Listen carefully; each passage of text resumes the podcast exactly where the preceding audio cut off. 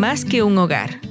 La Quinta Gorson era una encantadora cabaña con paredes cubiertas de hiedra. Había sido construida por su antiguo dueño escocés. Los Jones compartieron su hogar con el personal y la casa con frecuencia estaba atestada de visitantes.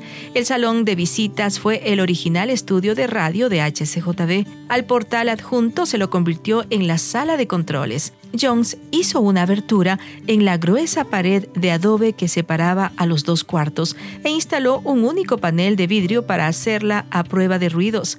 Los controles del estudio inicialmente fueron dos simples interruptores. El uno era para el tocadiscos y el otro para el único micrófono que había.